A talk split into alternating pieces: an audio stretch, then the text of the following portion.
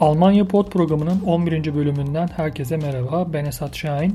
Bugün sizlere Almanya'da koronavirüsü ile ilgili son gelişmeleri aktaracağım. Aynı zamanda ilginç bulduğum iki anket çalışmasının sonuçlarını da ikinci bölümde sizlere aktaracağım. Bu yayını hazırladığım 20 Aralık Pazar günü itibariyle Robert Koch Enstitüsü Almanya'da 22.771 yeni vaka olduğunu açıkladı. Cumartesi günü ise bu sayılar 30 binin üzerindeydi. Ölen insan sayısı ise günlük 400'ün üzerinde seyretmekte.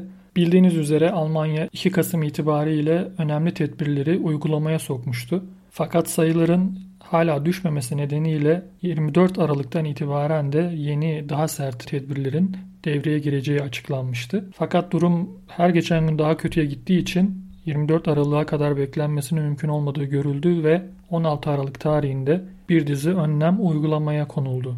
Alınan önlemler oldukça sert, özellikle virüsün ilk ortaya çıktığı döneme benzer tedbirlerin alındığı görülmekte. Temel ihtiyaçların satıldığı iş yerleri dışında tüm mağazalar kapalı tutulacak bu dönemde. Benzin istasyonları, ototamircileri, eczaneler, bankalar gibi yerler sadece açık olabilecek.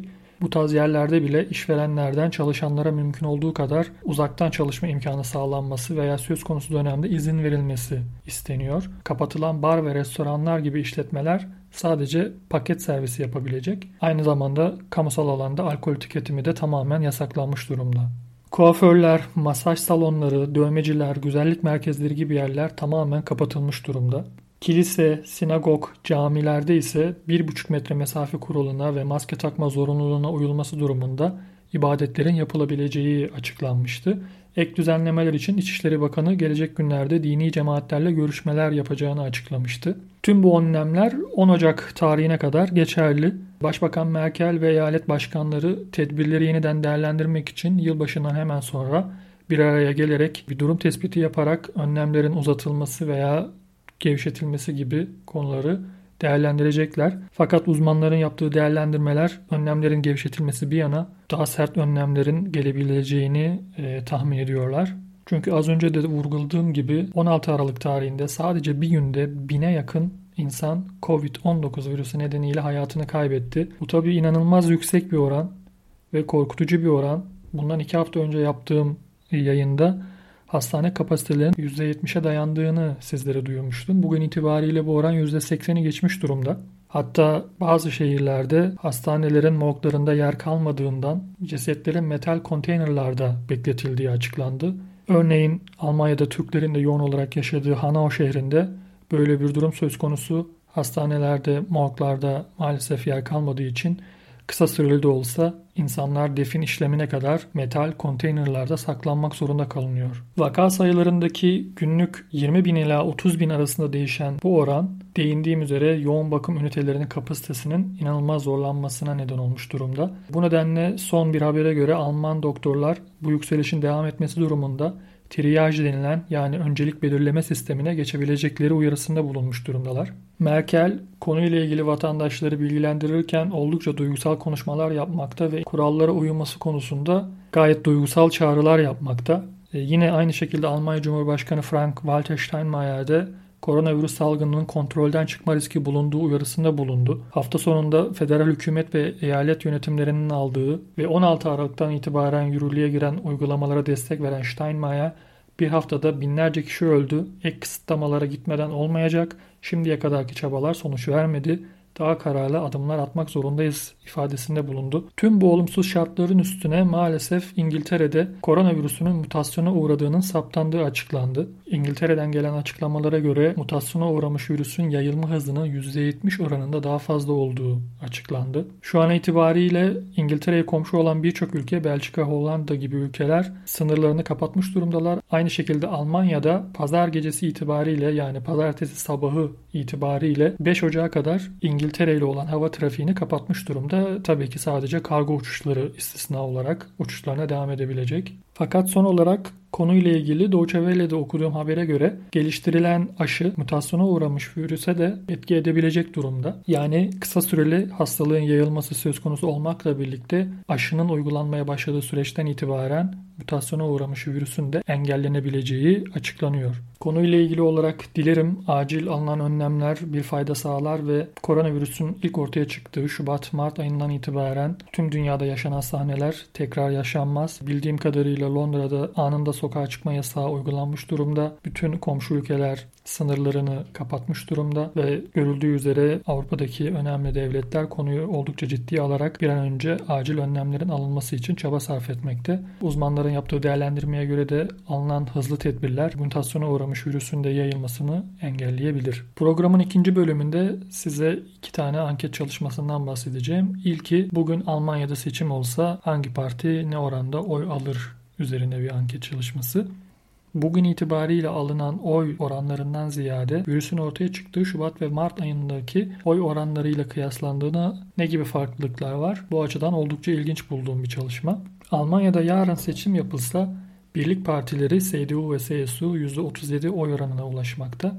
Yeşiller Partisi %19, Sosyal Demokrat Parti SPD ise %15'te kalıyor. Sol Parti ve AFD yaklaşık %8 oranında oy almaktayken Hür Demokrat Parti ise %6 oranında oy alarak meclise girebiliyor.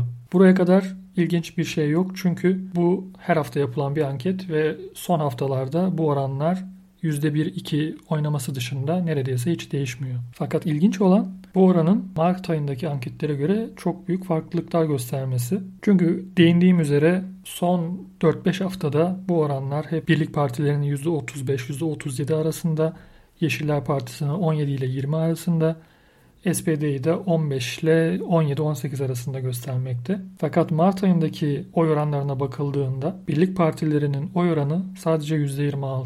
Yeşiller Partisi'nin oy oranı ise %24. SPD aynı oranda %15. AFD'de %10'un üstünde. E, Sol Parti'de %10'un altında bu civarda. Fakat Birlik Partilerinin yaklaşık bu 9 aylık süreçte oy oranlarını %11 arttırdığı görülmekte. SPD'nin oy oranı aynı noktada kalırken Hristiyan Birlik Partileri toplamda %10 %11 oy oranını arttırmış durumda. Ve yine ilginç olan Yeşiller Partisi'nin de oy oranının bu dönemde düşmüş olması, %5 oranında oy oranının düşmüş olması. Konuyla ilgili paralel bir diğer anket çalışması ise halkın siyasi partilere olan güven oranlarını ölçme ile ilgili. Mart ayındaki çalışmaya göre Hristiyan Birlik Partileri toplamda %16 halktan güven alabiliyor. Yeşiller Partisi %13, SPD ise %8 oranında oy alıyor. Diğer tüm partilerin toplamda oy oranı ise %8. Halkın toplamda %57 %57'si hiçbir siyasi partiye güvenmediğini bu ankete göre açıklıyor. Aynı anket firması Aralık ayında yaptığı bu ankette ise Hristiyan Birlik Partilerinin toplamda %40'lık bir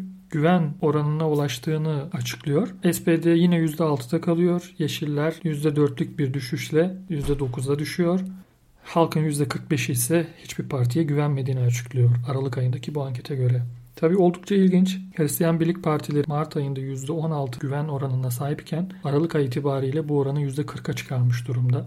Bakıldığında koalisyon partilerinden biri büyük parti olan veya partiler birliği olan Hristiyan Birlik Partileri %40 gibi bir oranda oy alırken koalisyonun küçük partisi SPD ise sadece %6 oranında halktan bir güven oyu alabiliyor. Oldukça ilginç bir anket çalışması bu çünkü bugün itibariyle bakıldığında korona ile mücadele noktasında Almanya'da rakamlar hiç iyi değil. Alınan tedbirlerin yetersiz olduğu, birlik içerisinde hareket edilmediği gibi özellikle hükümete çok büyük eleştiriler var. Fakat halk nezdinde %40'lık bir desteğe ulaşmak bugün itibariyle çok ilginç geldi bana. Bu anketin değerlendirmesini de size bırakıyorum.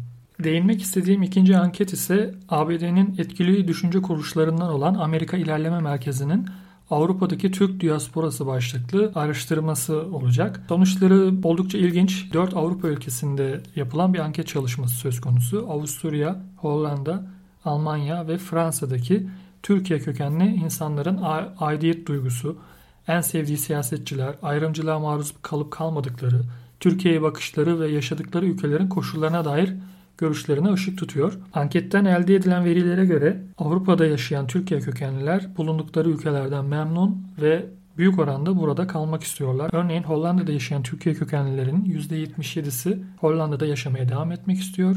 Bu oranlar aşağı yukarı diğer şehirlerde de aynı fakat en düşük oranın Almanya'da olduğunu da görüyoruz. Almanya'da kalmak isteyenlerin oranı %68 olarak görülüyor.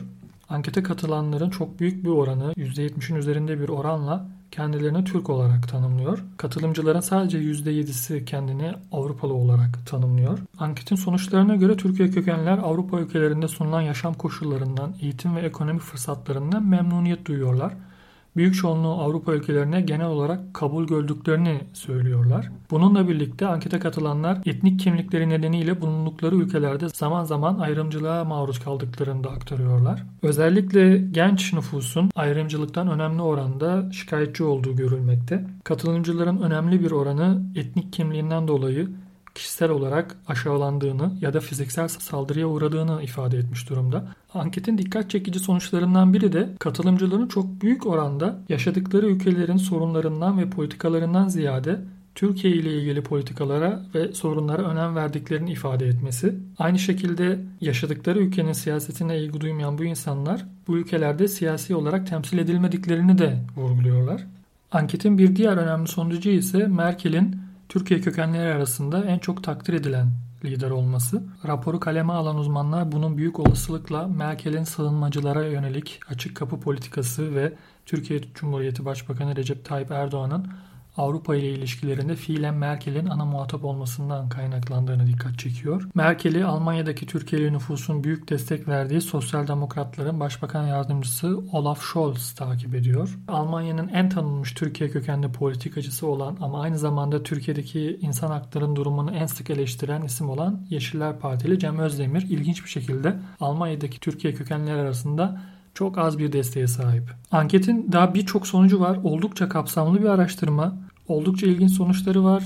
Mutlaka internetten bir şekilde bulup okumanızı tavsiye ederim. Evet bu iki anket çalışmasıyla ilgili bilgileri verdikten sonra 11. bölümü tamamladık diyebiliriz. Dinleyen herkese çok teşekkür ederim. Herkese güzel bir hafta dilerim. Sağlıkla kalın, hoşçakalın.